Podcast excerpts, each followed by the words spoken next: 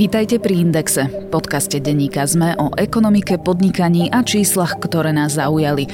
V dnešnej epizóde sa Nikola Bajanová rozpráva s ekonómom Vladimírom Balážom o populačnej politike a o tom, či jej vie pomôcť napríklad zvýšený prídavok na dieťa. Podcast Index vám prináša spoločnosť EY, ktorá poskytuje komplexné služby v oblasti auditu, daní, právneho, transakčného a podnikového poradenstva. Jednou z priorít EY je podpora slovenského podnikateľstva prostredia, a to aj prostredníctvom súťaže EY Podnikateľ roka. Viac sa dozviete na webe ey.com/sk. Máte radi úspešné príbehy a pýtate sa, prečo sú úspešné práve oni? Aj o tom sú rozhovory s výnimočnými slovenskými podnikateľmi, ktorí menia našu budúcnosť. V podcaste Prečo práve oni sa s účastníkmi súťaže EY Podnikateľ roka rozprávam ja, Adela Vincová. Nájdete ho vo vašich podcastových aplikáciách.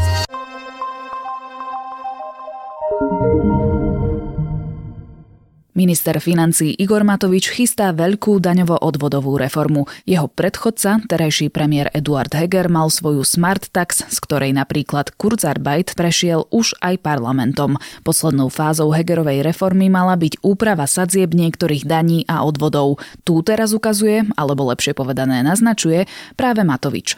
Začalo sa to vyjadreniami o vymierajúcej populácii, pokračovalo príkladmi chudobných rodín s deťmi a ich podpore a vyvrcholilo stručným predstavením pilierov reformy v stredu po obede a práve o tom, či sa finančná podpora rodín dokáže podpísať pod zlepšenie demografie, sa dozviete v dnešnom rozhovore.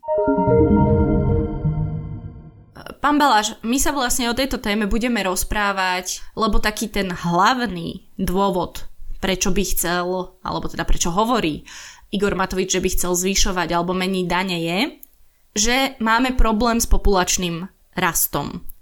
Keď sa pozrieme na tie rôzne politiky vo svete a podobne, kde už sa niekto pokúšal spraviť niečo podobné ako Igor Matovič a ako to dopadlo? No, chcel by som najprv povedať, že my nemáme problém s populačným rastom, ale skôr máme problém s prudkým starnutím a následne dokonca vymieraním Slovenska. Hej.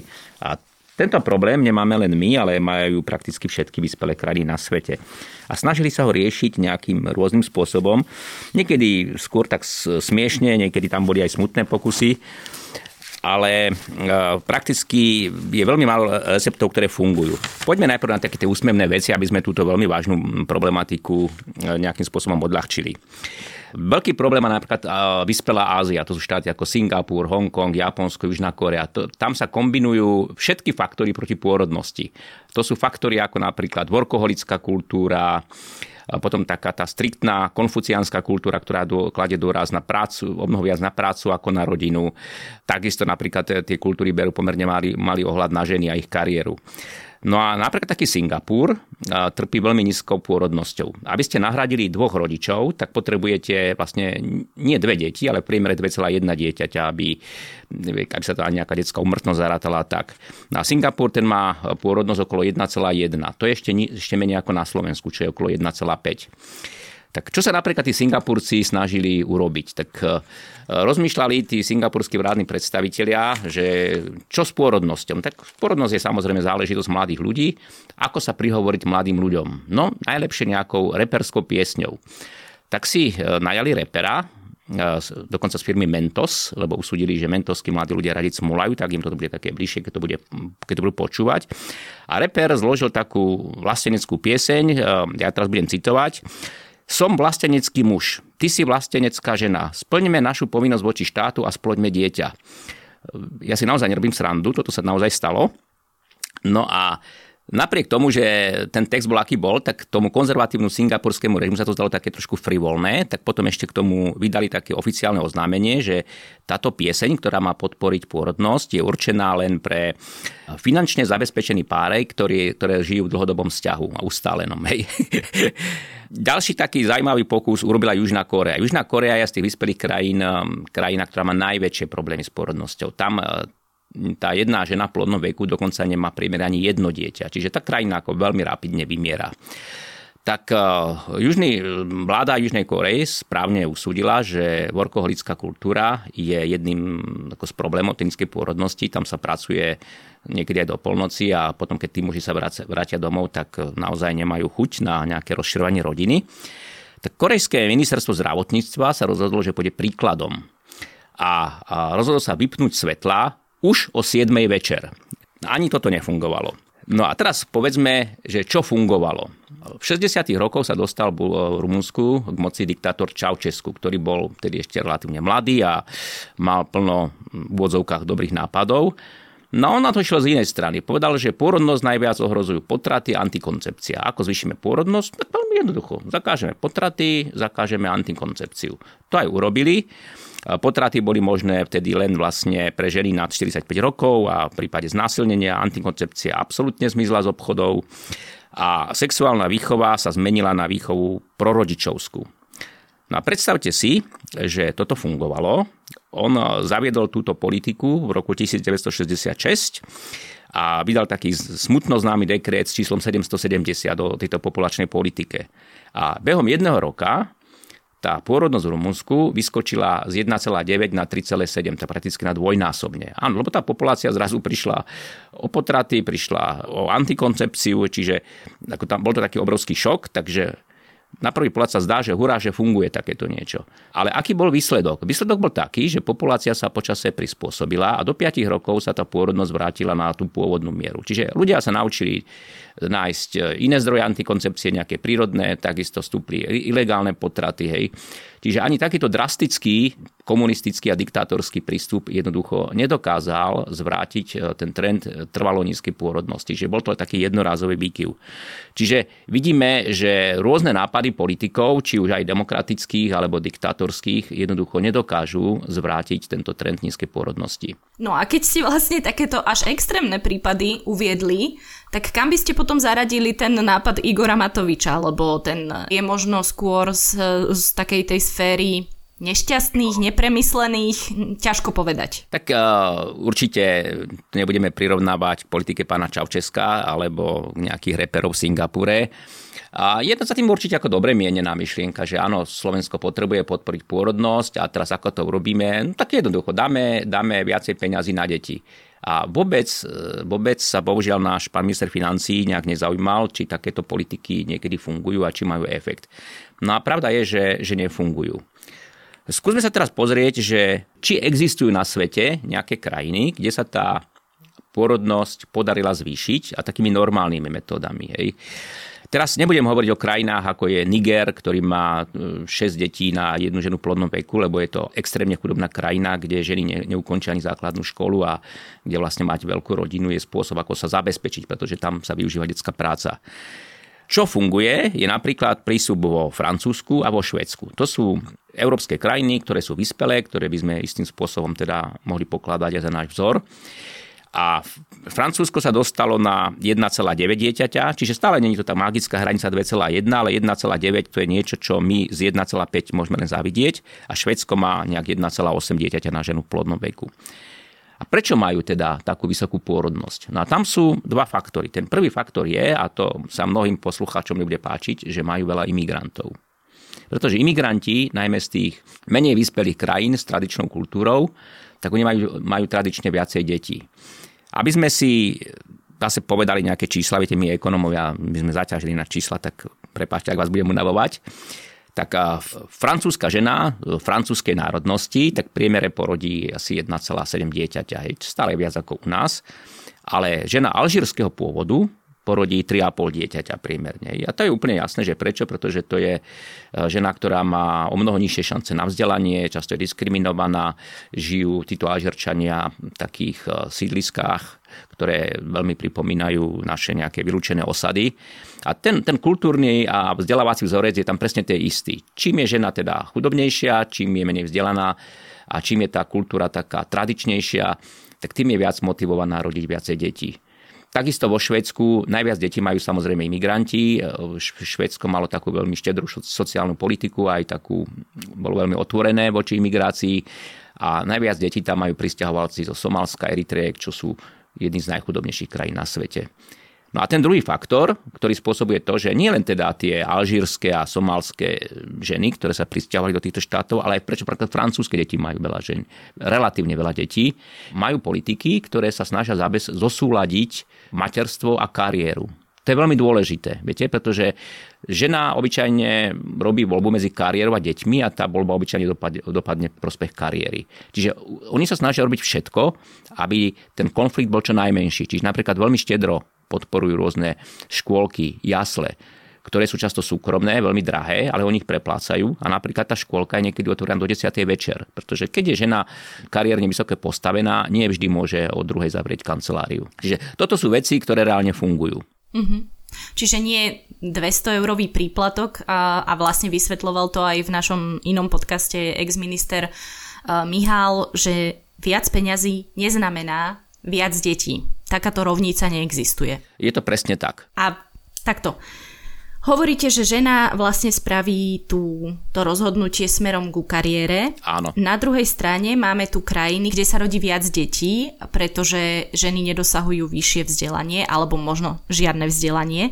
Čítala som váš článok, kde ste sa venovali v podstate tej štúdii z Lancetu o tom, ako bude vyzerať svet v roku 2100. A bolo tam vlastne pomenované, že krajiny subsaharskej Afriky budú tým populačným kráľom, že tam sa narodí najviac detí.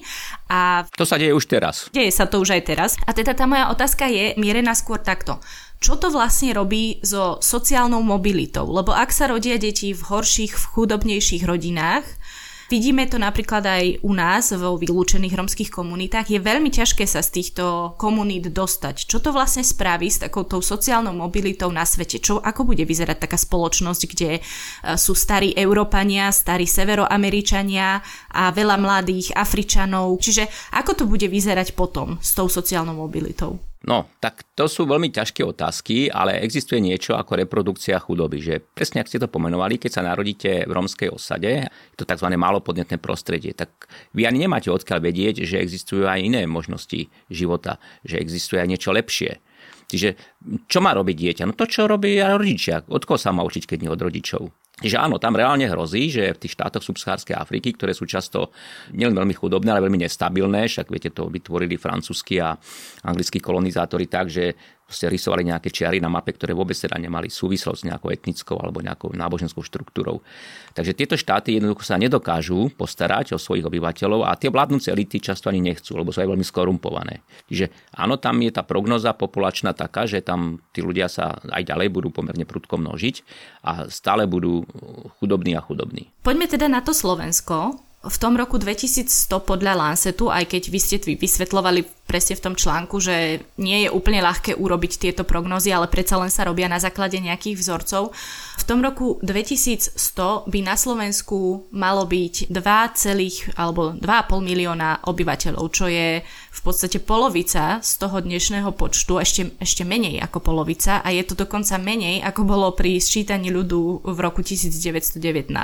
Asi žiaden z političiek nevidí tak ďaleko so svojou politikou, aby dokázal tento trend zvrátiť. Nie, maximálny horizont je 4 roky u politika, často ani to nie.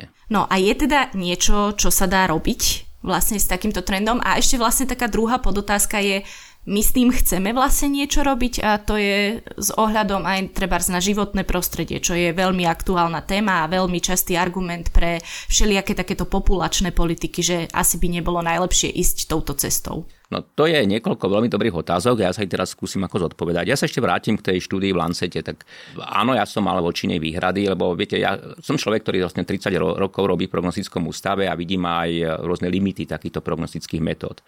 Demografické trendy majú takú vysokú zotrvačnosť. Keď tohto roku sa narodí, dajme tomu 55,000 detí, tak viete, že o 6 rokov zhruba takýto počet detí pôjde do školy a o 25 rokov zhruba takýto počet detí vstúpi na trh práce.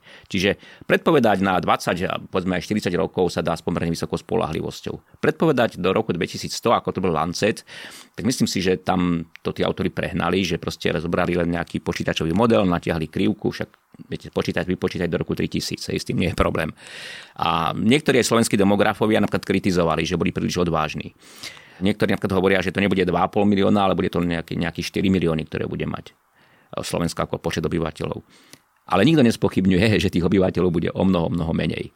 Aj podľa takých veľmi konzervatívnych prognóz, ktoré sme robili v našom ústave, ktoré robil náš vynikajúci demograf Braňoš Procha, tak napríklad aj podľa takých tých veľmi konzervatívnych prognóz už v roku 2060 Slovensko bude mať len okolo 5 miliónov obyvateľov. Čiže bude mať vlastne o 10% obyvateľov menej ako dnes. Ale čo ešte horšie, tak dramaticky sa zmení veková štruktúra. Čiže tí starí ľudia budú mať o mnoho vyššie zastúpenie v tej populácii ako dnes. A to je problém, pretože oni už nebudú ekonomicky prispievať, čiže nebudú platiť ani odvody, ani dane, ani nebudú vytvárať hodnoty, ale naopak budú veľa spotrebovať. Čiže áno, tam je veľký problém, ako tento štát bude udržateľný. Pritom Slovensko patrí ku krajinám s takým najprudkejším starnutím populácie v celej Európe. Čiže nás toto chytí ako veľmi prudko, veľmi nárazovo a ja zatiaľ nevidím nejaké známky toho, že by politici boli ochotní s tým niečo robiť, pretože to je ďaleko za hranicou ich volebného obdobia. Nikde nie je napísané, že svetová populácia musí len raz a do nekonečna, však to jednoducho ani nie je možné. No a ja sa teraz odvolám na demografické prognozy Organizácie spojených národov, oni robia v takých niekoľkoročných cykloch pre jednotlivé kontinenty a pre celý svet. A čo vidíme? Napríklad už po roku 2060 populácia prakticky na všetkých kontinentoch s výnimkou Afriky prestane rásť. Naopak, populácia napríklad vo vyspelej Európe a takisto aj v tých vyspelých azijských štátoch sa začne scvrkávať.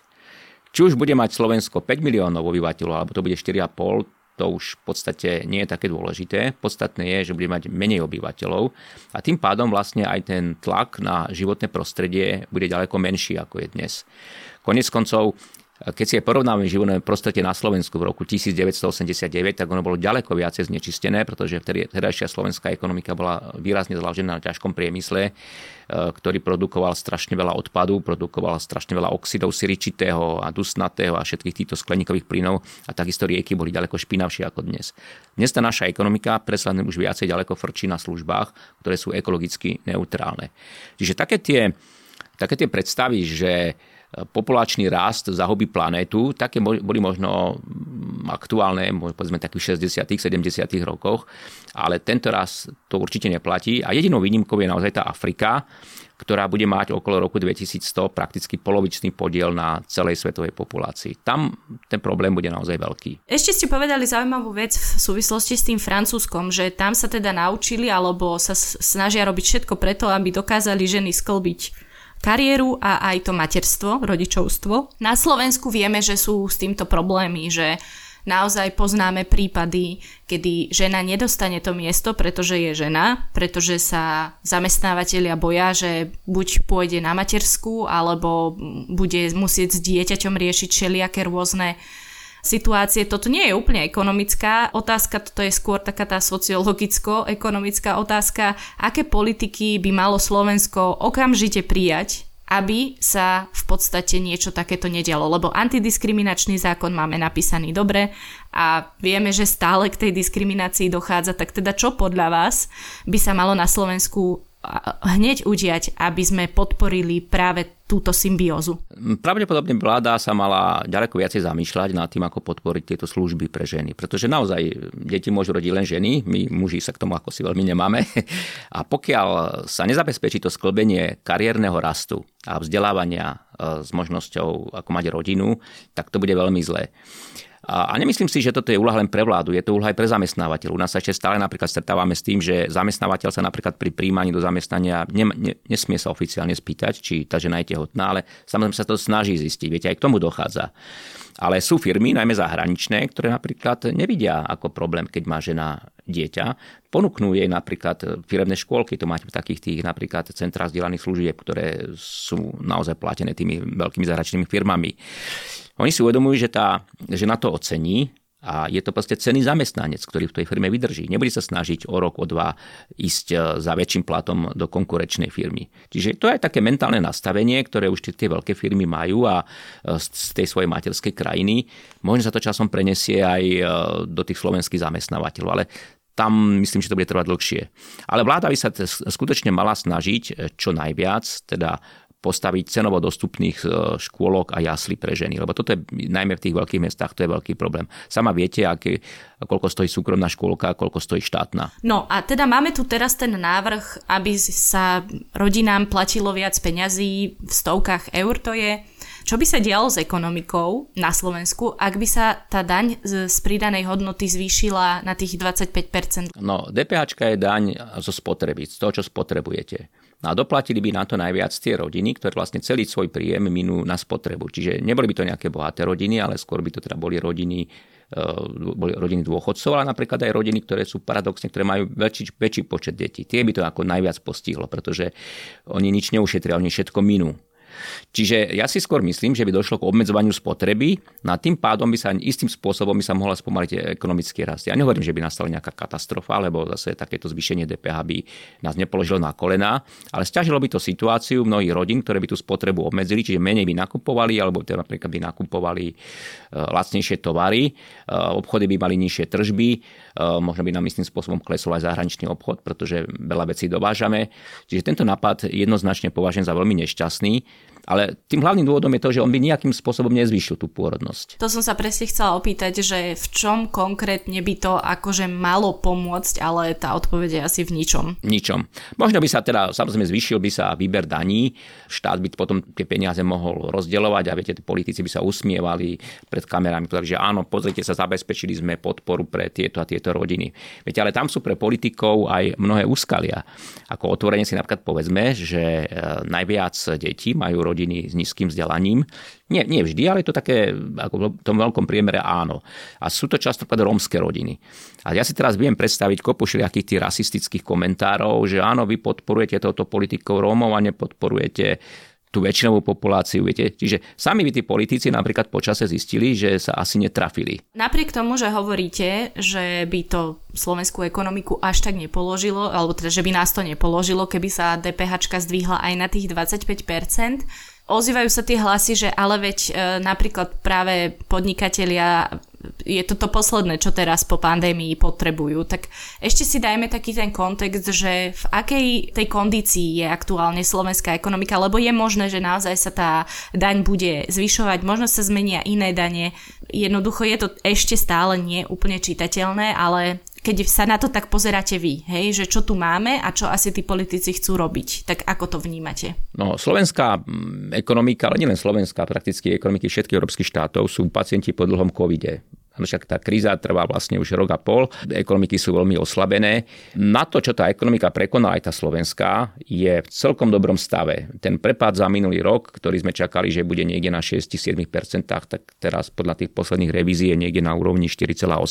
Čiže nedopadli sme až tak zle, ako sme si teda mysleli, že dopadneme. Ale určite nás to poznačilo. Čo je veľký problém, tak narastol nám veľmi dlh.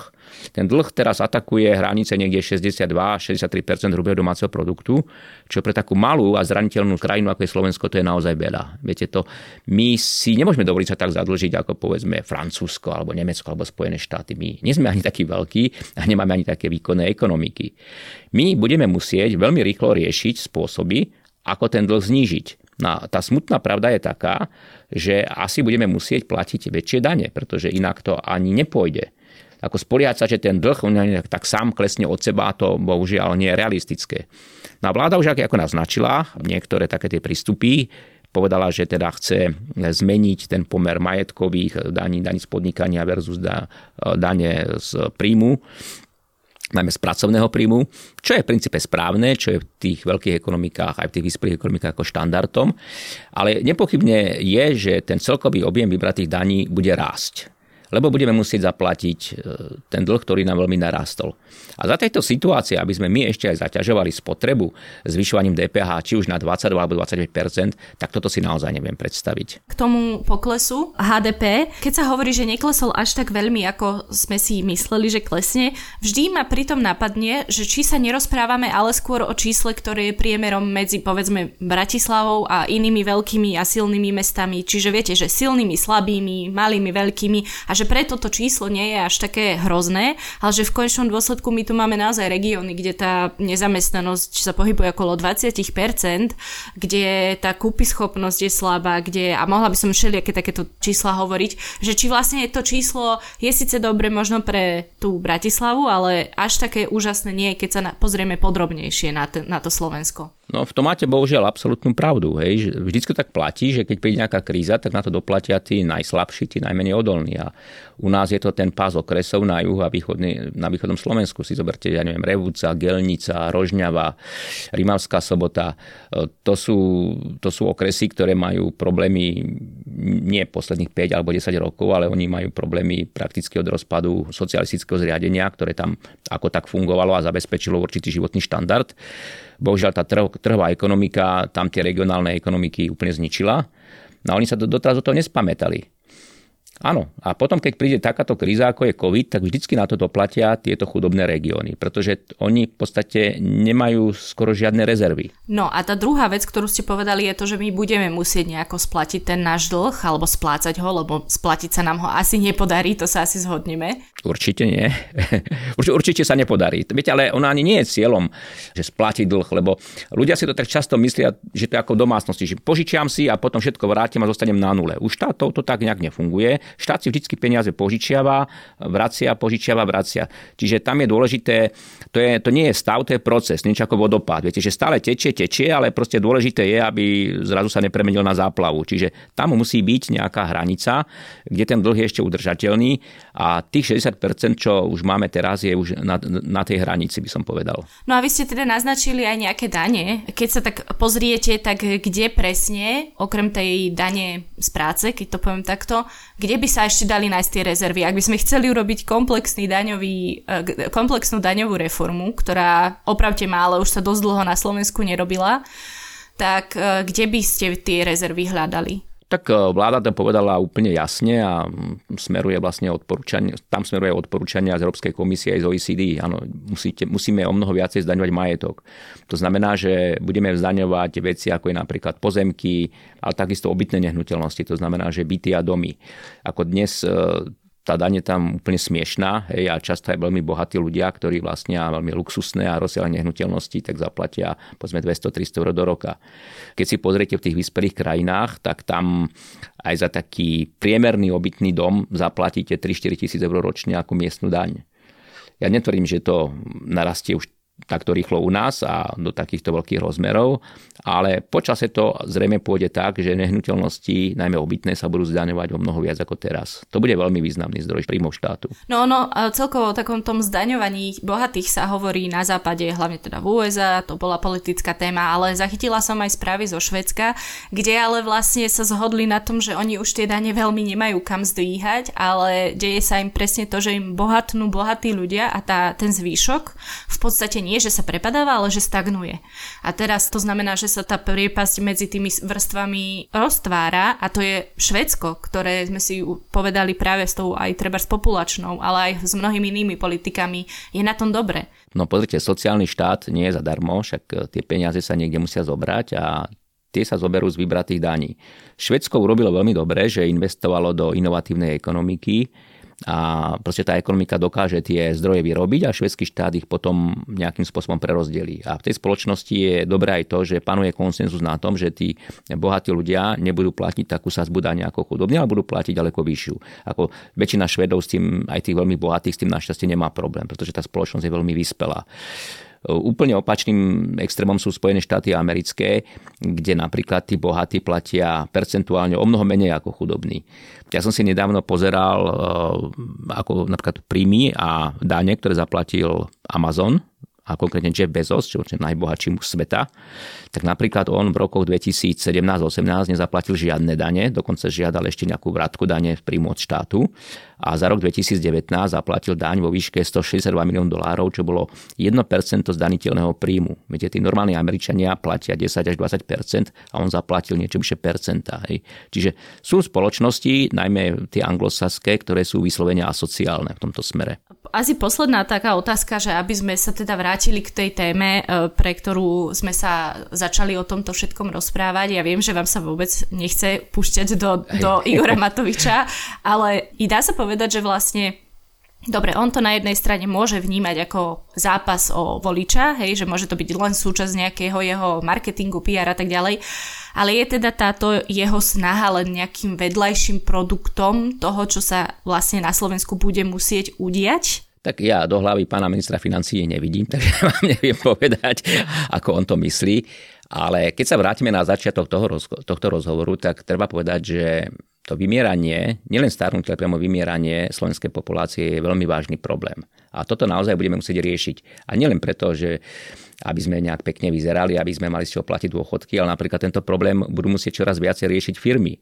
Všimnite si napríklad, ako málo stúpla nezamestnanosť počas krízy. No čakali, že to bude o mnoho viac. A to nie len kvôli Kurzarbeitu, ale aj kvôli tomu, že napríklad nám stále odchádza viacej ľudí na dôchodok, ale noví nám neprichádzajú. Napríklad už do roku 2030, čo je za 9 rokov, nám z trhu práce odíde 250 000 ľudí. Viete, do roku 2040 to bude dokopy 450 000 ľudí, ktorí proste jednoducho odídu na dôchodok. A my ich nemáme čím nahradiť. Čiže my sa budeme musieť, a nielen my, ale aj firmy sa budú musieť veľmi vážne zamyslieť nad tým, kde vezmú nových pracovníkov. A bohužiaľ pôrodnosť to nahradiť nedokáže, pretože ja si neviem predstaviť, že zrazu naše ženy budú rodiť 3-4 deti, no a nám zostane jediný zdroj a to je imigrácia. To sa už čiastočne deje, chodí k nám čoraz viacej Ukrajincov, Srbov, ktorých mnohí z tých Srbov sú etnickí Slováci z Vojvodiny, ale my sa budeme musieť čoraz viac obzerať aj po iných zdrojoch imigrácie. Bude to určite Západný Balkán, štáty ako Bosna, Hercegovina, možno Rumunsko, Bulharsko a časom sa budeme musieť orientovať aj na také krajiny, kde by sme nepredpokladali, že budeme hľadať zdroj práce. To budú krajiny napríklad v Severnej Afrike. To je nesmierne nepopulárne, ale nám bohužiaľ nič iné nedostane. A bohužiaľ aj tá krátkozrakosť, ktorá nie je vôbec napomocná práve v tejto situácii, tak tá asi bude spôsobovať veľké problémy aj na politickom, aj spoločenskom poli a bude to... Určite áno. Drsné. Určite áno. Zoberte si, že ktorý politik by pri zdravom rozume vyhlásil, že podporuje imigráciu. Však on by skončil do 10 minút, by ho to obyvateľstvo zlinčovalo. Ale zoberte si napríklad, že sú aj pozitívne príklady. V roku 2015 vypukla migračná kríza a hororové scenáre zaplavia nás čierni migranti z Alžírska, z Egypta, z Turecka, z Sýrie, kade. Ale nemecká kancelárka pani Merkelová mala tú odvahu a povedala, že to zvládneme. Wir schaffen das. A napriek prudkému odporu aj vo vlastnej strane, nielen v Nemecku, ale vo vlastnej strane, podarilo sa veľkú časť týchto migrantov po 5 rokoch integrovať. Ja som si pozeral tie posledné čísla, tak napríklad 50% tých migrantov už pracuje. Viete, stále to je menej ako u domácej nemeckej populácie, kde tá miera zamestnanosti je niekde 75, možno 80%. Ale je to veľký úspech, že tých ľudí napríklad dokázali naučiť reč, dokázali ich naučiť pracovať tak, ako pracujú Nemci, čiže tu sú nejaké kultúrne pracovné návyky a tá integrácia bude postupne pokračovať. Čiže ja si myslím, že aj u nás sa nebudeme môcť do nekonečna spoliehať na tom, že k nám budú chodiť bieli kresťanskí Ukrajinci a Srbi, ale budeme musieť teda siahnuť aj po iných zdrojoch pracovnej sily, ale nám nič iné nezostane. Tá kultúrna diverzita je práve veľkým obohatením. To najhoršie, čo môže byť, je, že keď nejakí ľudia žijú v nejakej uzavretej usadlosti a kde sa krížia medzi sebou a degenerujú. Práve, že ten prílev tých nových myšlienok, nových ľudí, nových nápadov vždy tu posúva tú spoločnosť dopredu. Nie náhodou tie najviac kreatívne spoločnosti sú tam, kde je najväčší počet imigrantov a z veľmi rôznych krajín. Áno, treba povedať, že sú s tým spojené veľké problémy, že to nie je prechádzka ružovým sadom, ale je to niečo, na čo sa budeme musieť pripraviť a čo z hľadiska udržateľnosti Slovenska, a teraz sa zase vraciame na začiatok toho rozhovoru, aby sme naozaj nevymreli, tak budeme musieť sa zamerať na imigračnú politiku a nie na zvyšovanie DPH a dúfať, že kvôli vyššej DPHčke a potom vyšším rodinným prídavkom nám zrazu slovenské ženy začnú rodiť. Tak to bohužiaľ nebude. Hovorí ekonom z prognostického ústavu SAV Vladimír Baláž. Podcast Index vám prináša spoločnosť EY, ktorá poskytuje komplexné služby v oblasti auditu, daní, právneho, transakčného a podnikového poradenstva. Jednou z priorít EY je podpora slovenského podnikateľského prostredia a to aj prostredníctvom súťaže EY Podnikateľ roka. Viac sa dozviete na webe ey.com/sk.